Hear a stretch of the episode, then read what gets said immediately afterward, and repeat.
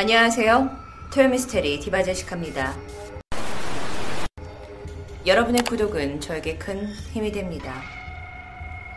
1951년 7월 2일 미국 플로리다주의 세인트버그에 있는 한 아파트 주인이었던 카펜터 부인은 저녁 9시쯤이 됐을 때 67세의 메리 리저 할머니를 마지막으로 만났습니다. 이 사진 속의 인물이 메리 리저 할머니인데요. 리저 할머니가 연세가 있으시고 또 평소에 몸이 건강한 편이 아니셔서 상냥한 주인이었던 카펜터 부인은 평소 자주 그녀의 안부를 묻거나 또 얼굴을 보러 그녀의 방에 찾곤 했습니다. 이날 저녁 할머니가 잘 주무시는지 또 잘 준비하는 것을 확인을 했고요. 그리고 안녕히 주무시라고 인사를 한 뒤 카펜터 부인도 자신의 방으로 돌아가게 됩니다. 그런데 시간이 얼마나 지났을까? 한참 잠을 자고 있던 카펜터 부인이 음, 뭔가 타는 냄새를 느끼게 됐고요. 잠에서 다시 깨게 되는데요. 이내 걱정을 거두고는 다시 잠에 듭니다. 사실 종종 보일러가 과열되면서 타는 듯한 냄새가 집안에 나기도 했었거든요. 다음날 아침이 되었습니다. 카페터 부인은 평소처럼 뭐 아침 하루를 맞이할 준비를 하고 있었죠? 그런데 오전 8시쯤 리저 할머니에게 전해줘야 할 전보가 도착합니다. 그래서 그녀는 평소 때처럼 이 전보를 들고 할머니 방으로 가게 되는데 아무리 노크를 해도 방에서는 반응이 없어요. 심지어 인기척도 느껴지지가 않습니다. 사실 메리리저 할머니는 나이도 좀 있으셨고 해서 평소에 그렇게 외출을 자주 하는 편은 아니셨는데요. 카펜터 부인은 불현듯 혹시 할머니가 혼자 계시는 이 방에 무슨 일이 생긴 게 아닌가 걱정이 됩니다. 그리고 황급히 문을 열려고 할머니 방에 손잡이를 잡게 되는데요. 아! 어쩌죠? 이 손잡이를 잡자마자 손을 뗄 수밖에 없었습니다. 왜냐면 이게 엄청나게 뜨거웠기 때문이었어요. 그렇다면 카펜터 부인이 생각을 하죠. 혹시 방 안에 불이 난 건 아닐까? 다급해져서 밖으로 달려나가서 사람들에게 도움을 요청합니다. 마침 근처에서 작업을 하고 있던 두 명의 도장공이 그녀의 목소리를 듣고 달려왔고요. 힘을 합세해서 문고리에 천을 감은 뒤에 힘껏 문을 열게 됩니다.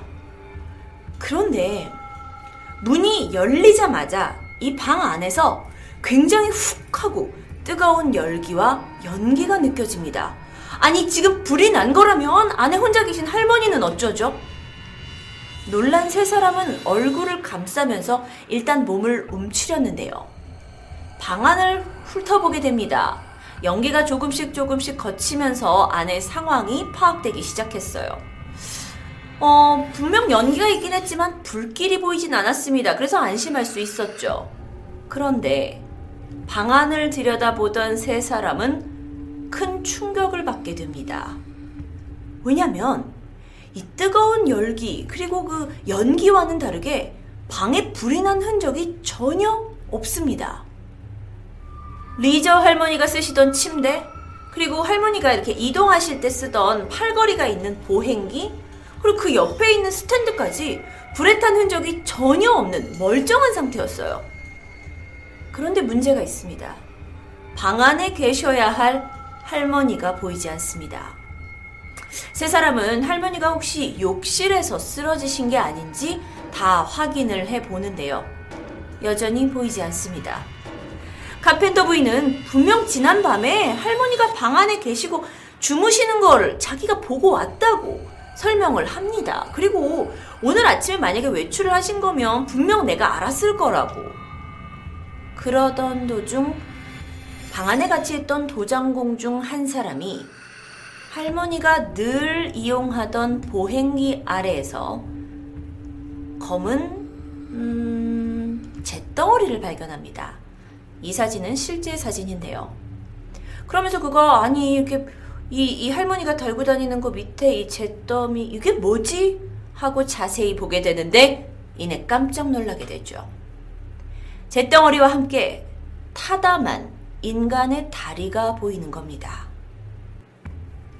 이것을 함께 목격하게 된 카펜터 부인도 곧 그 다리가 타지 않는 이 다리가 리저 할머니의 것이라는 것을 금방 알아차립니다. 왜냐면 이 발에는 할머니가 평소 자주 신고 다니던 검은색 새틴 재질의 슬리퍼가 신겨져 있었기 때문입니다. 검게 타고 남은 채 그리고 한쪽 다리 그 외에 작은 등뼈 조각과 주먹만한 크기의 타담한 두개골의 일부도 발견됩니다. 즉, 이 상황은 약 80kg 정도 나가던 리저 할머니가 화염에 휩싸인 뒤 이 4kg 정도의 어떤 잿더미와 또 뼈를 남긴 흔적이라고 볼 수 있을 텐데요. 정말 기묘했습니다. 그래서 이 이상한 화재 현장을 분석하기 위해서 전문가들이 오게 되는데요. 전문가뿐만 아니라 이제 소방에 관련된 전문가들 그리고 법의학자들이 다 모이게 됩니다. 정말 이상한 게 있었어요. 이 방 안에 있는 가연성 물질들, 그러니까 쉽게 탈 수 있는 물질들은 전혀 타지 않았고, 오직 할머니의 몸만 화재를 당한 겁니다. 이런 현장을 처음 접한 이들이 굉장히 당황했어요. 자, 혹시 그렇다면 이게 살인 사건일 가능성이 있지 않을까라는 생각에 FBI가 직접 와서 수사를 진행합니다. 하지만 타살에 관련된 어떠한 정황도 증거도 발견되지 않았죠. 당시 이 상황을 바라보고 있는 법의학자 위르톤 크루그만 박사는 건물을 태우거나 다른 가구의 손상이 극히 적은 정도의 화재였는데 그 화재로 사람이 거의 흔적도 없이 마치 화장된 것처럼 타는 일은 내 여태껏 본 적이 없다라고 말했습니다. 도대체 어떻게 된 일일까요? 어쩌다 방 안에 홀로 있던 리저 할머니 몸에만 불이 붙게 된 걸까요? 그런데 이런 일은 비단 리저 할머니에게만 일어난 것은 아니었습니다. 1964년 11월 펜실베니아주의 어느 조용한 마을에서 당시 51세였던 헬렌 콘웨이 부인과 손녀 스테파니가 함께 집에 있었습니다. 스테파니는 TV를 보고 있었는데요. 마침 2층에 있던 할머니가 손녀에게 어, 담뱃불을 붙일 뭐 성냥 같은 불을 좀 갖다 달라고 부탁을 합니다. 그래서 손녀가 이 심부름을 하고 나서 오전 8시 반 다시 TV를 보기 시작합니다.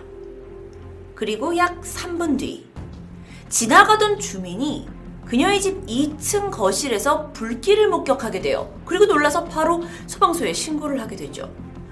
바로 3분 후에 소방대원들이 코네이 부인의 집에 도착하게 됐지만 이미 불길은 보이지 않았어요. 그러니까 불이 꺼져 있는 상태였죠. 열기만 남아 있었습니다. 그런데 이상한 일이 있었습니다. 2층에 있었던 코네이 부인이 아주 끔찍한 상태로 사망해 있었던 겁니다. 부인의 몸은 완전히 타버렸고요. 손목에 차고 있던 팔찌만 간신히 남아있을 정도였어요.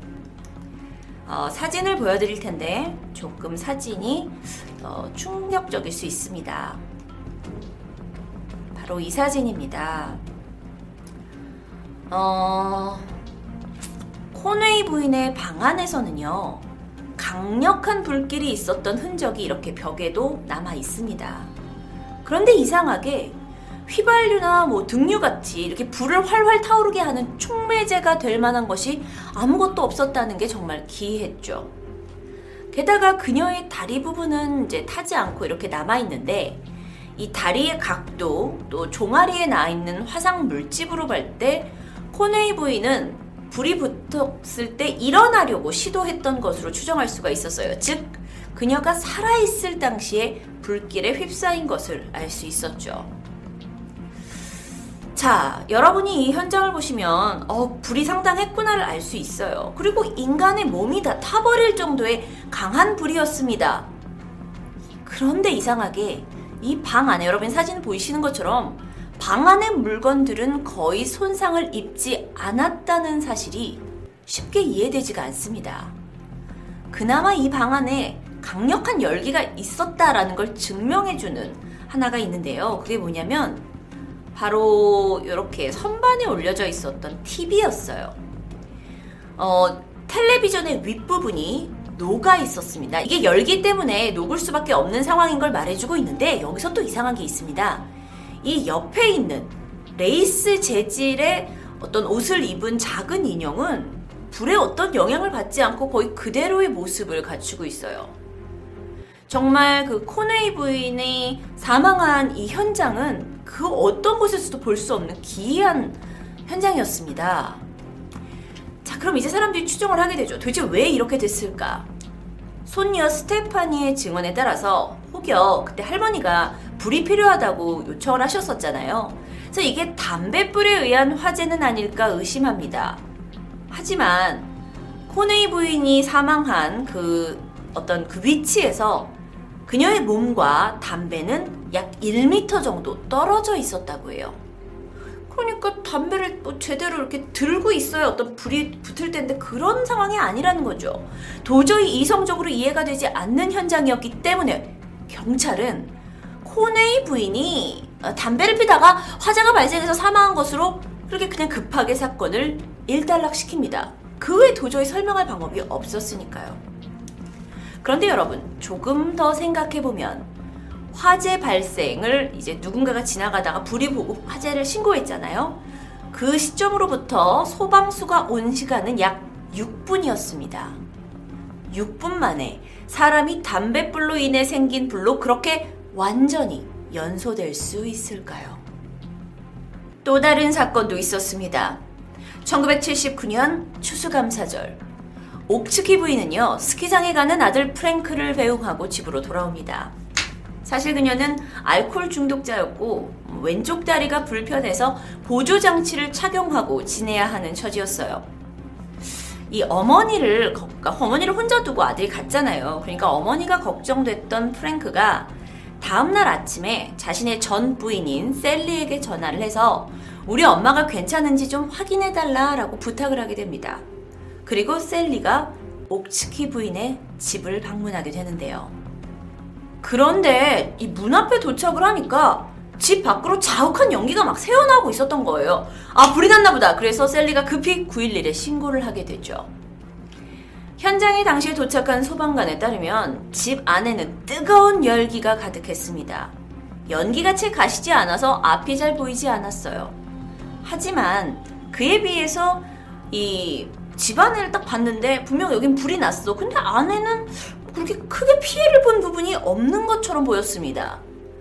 그러다 현장을 좀 더 살피던 소방관들은 소파 옆에 있는 잿더미를 발견합니다.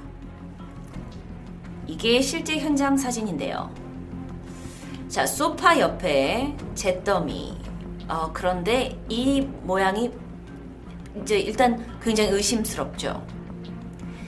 사실 이 재와 함께 다리 보조 장치가 발견되는데 그걸 보고서야 이 잿더미가 이곳에 살고 있던 옥츠키 부인이라는 것을 파악하게 됩니다.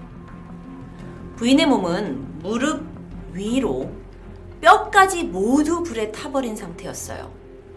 앞서 말씀드린 리저 할머니 때와 마찬가지로 주위 사물들은 여러분 지금 사진 보시는 것처럼 불에 탄 피해가 없이 정말 멀쩡했고요. 심지어 이 소파는 불에 잘 타는 천으로 된 소파였거든요. 그런데 전혀 타지 않았고 그 위에 있는 뭐 책과 신문까지도 그대로 발견됩니다. 왜 이런 일이 발생했을까? 혹시 그녀가 평소에 담배를 자주 태웠는데 담배불씨가 화재를 일으켰나 싶어서 경찰이 조사를 했는데요.